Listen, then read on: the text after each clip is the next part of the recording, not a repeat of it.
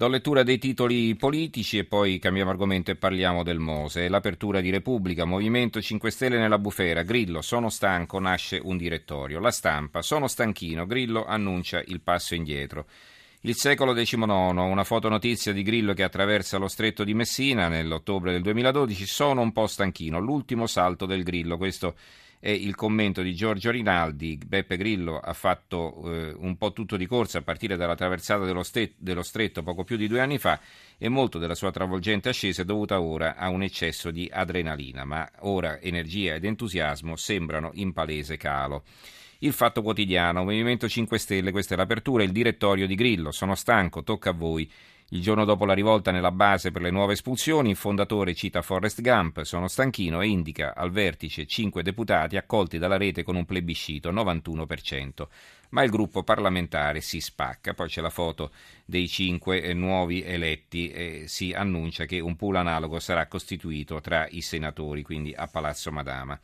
Il resto del Carlino, lo stanchino, è una foto a centro pagina, Grillo lascia la rete eh, Grillo lascia la rete sceglie i cinque eredi. Ultima sfida del Cavaliere invece l'editoriale di Bruno Vespa che eh, parla del No Tax Day programmato eh, per oggi, per sabato a Milano e si dice, dice Vespa, Silvio Berlusconi esce da un lungo letargo e torna a fare opposizione politica cavalcando uno dei temi più forti della tradizione di Forza Italia i sondaggi impieto- impietosi mostratigli da Alessandra Ghisleri qualche giorno prima delle elezioni di Emilia-Romagna in Calabria gli hanno confermato quanto sia stato devastante concedere a Matteo Salvini un enorme spazio politico sul terreno che lo portò il centrodestra a vincere le elezioni del 2001 e 2008 e a pareggiare quelle del 2006 e del 2013.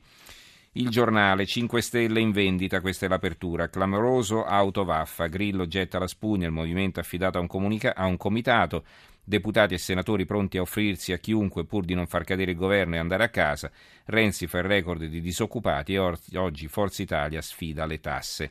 Il commento è di Alessandro Sallusti, Grillo sta scoppiando e anche Matteo Renzi non sta molto bene, i due fenomeni della nuova politica sono alle prese con il loro momento più difficile da quando sono in campo, il primo vede sbriciolarsi le mani eh, tra le mani il suo movimento, il grande patrimonio politico che la rabbia degli italiani gli aveva consegnato meno di due anni fa, il secondo Renzi continua a perdere nei sondaggi consensi e punti di fiducia, l'unica cosa che vede salire è la disoccupazione che tocca il nuovo record del 13,2%.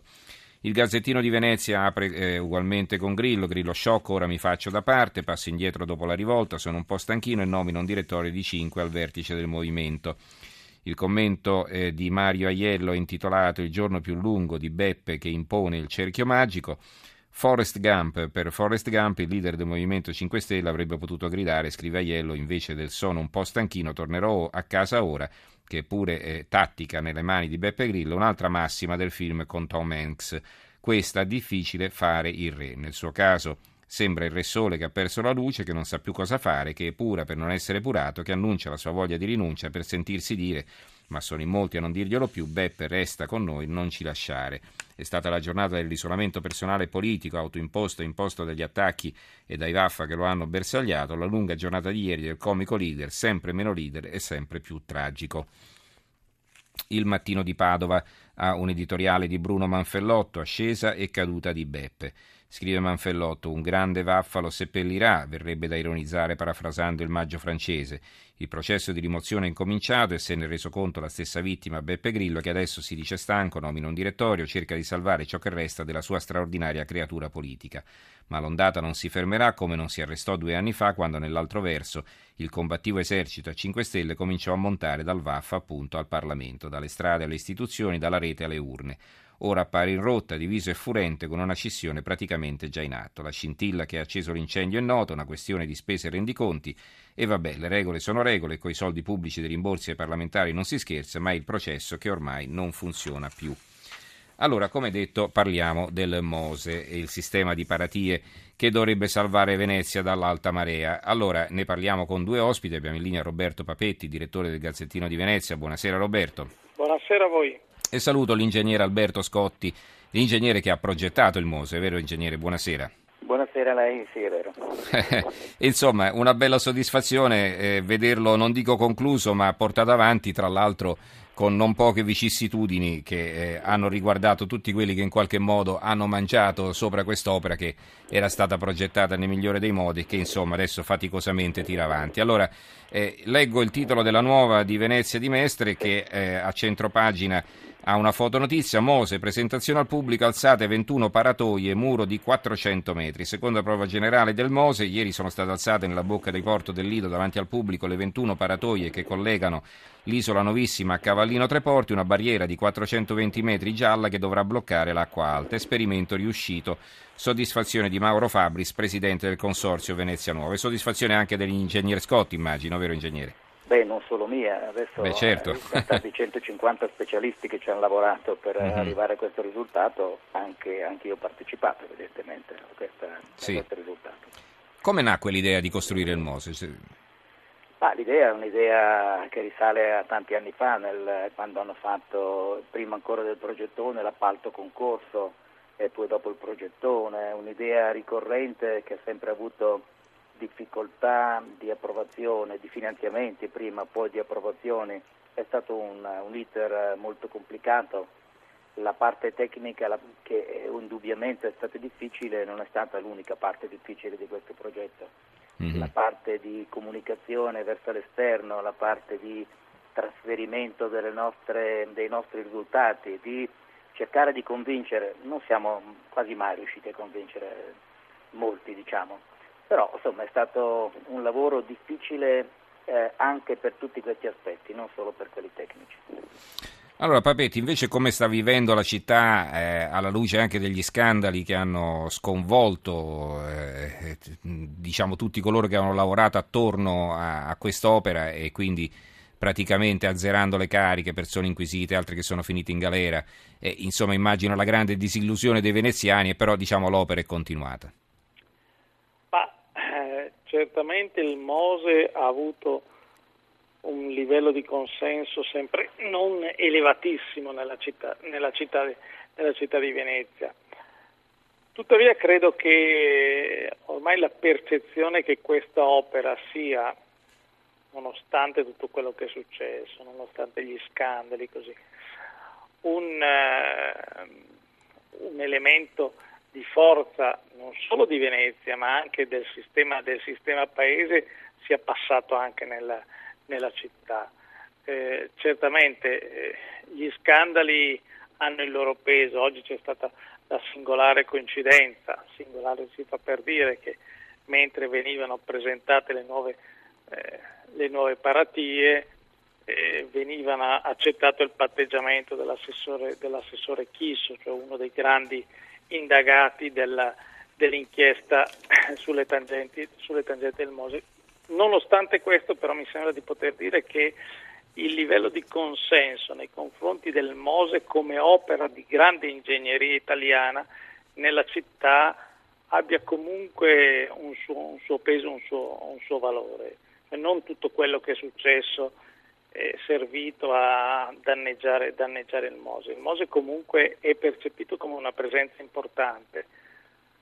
Probabilmente poteva essere fatto, fatto meglio, è vero quanto ha detto l'ingegnere Scotti, ha, ha, fatto fatica il Mose anche in termini di consenso e di convinzione nei confronti dell'opinione pubblica, dell'opinione pubblica a passare.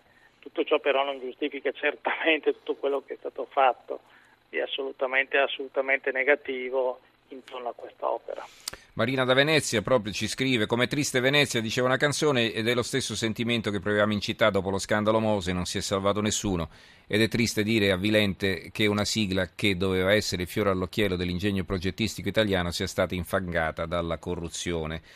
E, eh, c'è una domanda per lei, ingegnere Davide da Grado, una domanda all'ingegnere, ma l'acqua che non entra a Venezia non è che poi arriva a Grado? No, no. Il livello dell'Adriatico sarebbe un bello scherzetto, uguale, insomma. Non eh. cambia assolutamente. Eh. Beh, è una domanda non facile, la risposta non è mai facile se si entra nelle questioni tecniche, eh, ma è una domanda che mi è stata fatta spesso. Mm-hmm. Quindi eh. possono stare tranquilli, a grado non succederà sì, niente. Assolutamente, eh. assolutamente. Non Gianluca da Napoli, Mose ed Expo sono la punta dell'iceberg dell'apparente garantismo che regna nel nostro paese, decine di scandali ma pene irrisorie per i responsabili, questo non è garantismo ma impunità e le opere rallentano. Eh, dal punto di vista ingegneristico, eh, ingegnere Scotti, ecco, eh, il Mose è naturalmente un'opera che non era mai stata tentata prima in nessun'altra parte del mondo, perché in Olanda hanno costruito le dighe in maniera diversa. No? Diciamo era un progetto totalmente innovativo da questo punto di vista. Sì, certamente ehm, innovativo, molto complesso. Eh, molto complesso quello che non si vede perché le tolleranze che noi dobbiamo, abbiamo dovuto garantire quest'opera con questo tipo di paratoia non hanno nulla a che vedere con qualsiasi altra tolleranza di qualsiasi altro lavoro al mondo.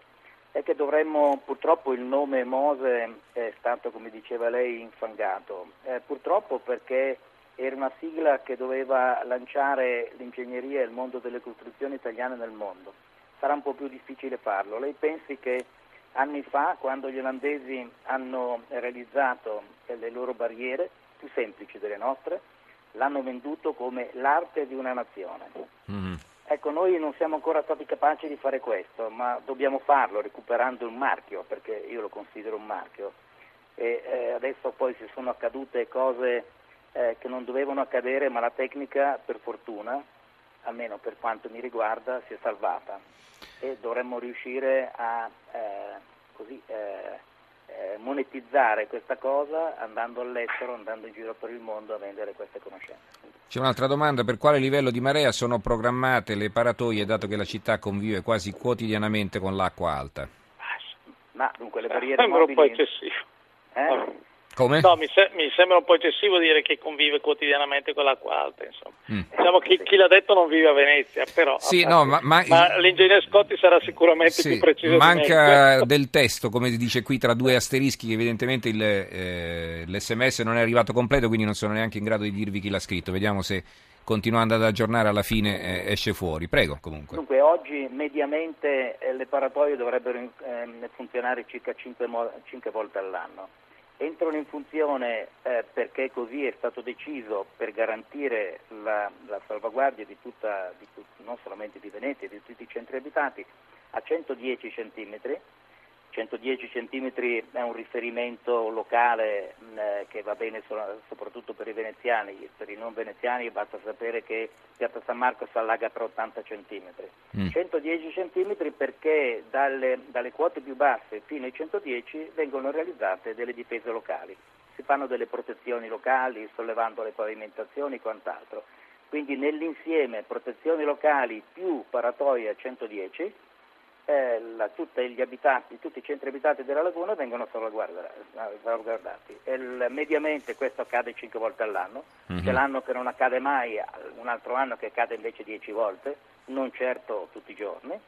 E poi è stato dimensionato ipotizzando che in futuro il livello del mare possa alzarsi addirittura fino a 60 cm, che è una delle ipotesi più gravose che il mondo scientifico sta ipotizzando oggi e di qui a cent'anni e anche in questo caso eh, aumenterà il numero delle chiusure, ma Venezia sarà salvaguardata anche in, in queste ipotesi mm-hmm. molto, molto pessimistiche. Ecco Papetti, l'acqua è, è la, la, caratteristica, la cifra di Venezia e la sua fortuna, ma anche, tra virgolette, la sua disgrazia, insomma, perché la città piano piano viene corrosa da sotto alle, dalle fondamenta, no? quindi è una città estremamente delicata. Sì, sì, no, ma è una città estremamente delicata, però e anche, e l'ha sottolineato l'ingegnere Scotti, è assolutamente sbagliato dire che quotidianamente convive, convive con l'acqua alta. Eh, il Mose ha un senso non per salvaguardare eh, i cittadini di Venezia dall'acqua alta, non solo per questo, ma per salvaguardare Venezia da eventi eccezionali, perché questa è la ragione, la ragione prima del, eh, del Mose. Cioè, il Mose è stato pensato e realizzato perché se ci fossero de- degli eventi eccezionali la città di Venezia deve essere, deve essere, difesa. La città di Venezia non è un patrimonio dei cittadini di Venezia, è un patrimonio dell'Italia e dell'umanità e questo è l'elemento, è l'elemento fondamentale che spiega e giustifica un investimento di quasi 6 miliardi perché questo è il costo, è il costo mm-hmm. finale, finale del Mose. Dopodiché va ribadito una cosa, il Mose è un'eccellenza assoluta delle, ingegnerie italiane, è un'eccellenza che l'Italia dovrà, dovrà avere la capacità di vendere anche al mondo. Dopodiché certamente nella gestione del Mose si sono verificati episodi e elementi di gestione che sono assolutamente esecrabili e condannabili e del resto sono stati condannati anche sul piano, sul piano giudiziario. Mm-hmm. Eh, però le due cose devono essere, devono essere divise, devono essere separate, eh beh, non, vanno certo. confuse, non, non, vanno confuse. Il fatto che eh, ci siano state delle, eh, ci sono, sono, state distribuite tangenti, comunque mm-hmm. che i soldi, di, i soldi, destinati al Mose siano stati almeno parzialmente eh, non toglie nulla alla qualità dell'opera altro, eh, non certo. toglie nulla alla qualità, alla qualità dell'opera che rappresenta un'assoluta eccellenza per il nostro paese allora, per paradosso, non si perderà un'attrazione unica al mondo, l'acqua alta, ci scrive Franco no, da Napoli. No, no, no, da, eh. questo punto, da, questo punto, di vista i turisti possono stare tranquilli. Mm. Quando ci sarà un po' di acqua alta, loro arriveranno, arriveranno, in piazza San Marco e troveranno comunque l'acqua alta, mm. potranno fare le loro fotografie, potranno eh, passare sulle passerelle ed essere, mm-hmm. ed essere, felici di queste. Insomma, dal punto di vista turistico l'acqua alta è garantita. Mm-hmm. Benissimo, allora ringraziamo l'ingegnere Alberto Scotti, progettista del Mose, grazie ingegnere, buonanotte. Grazie a voi, buonanotte. E grazie anche a Roberto Papetti, direttore del Gazzettino di Venezia, grazie, grazie anche a te. Grazie a voi.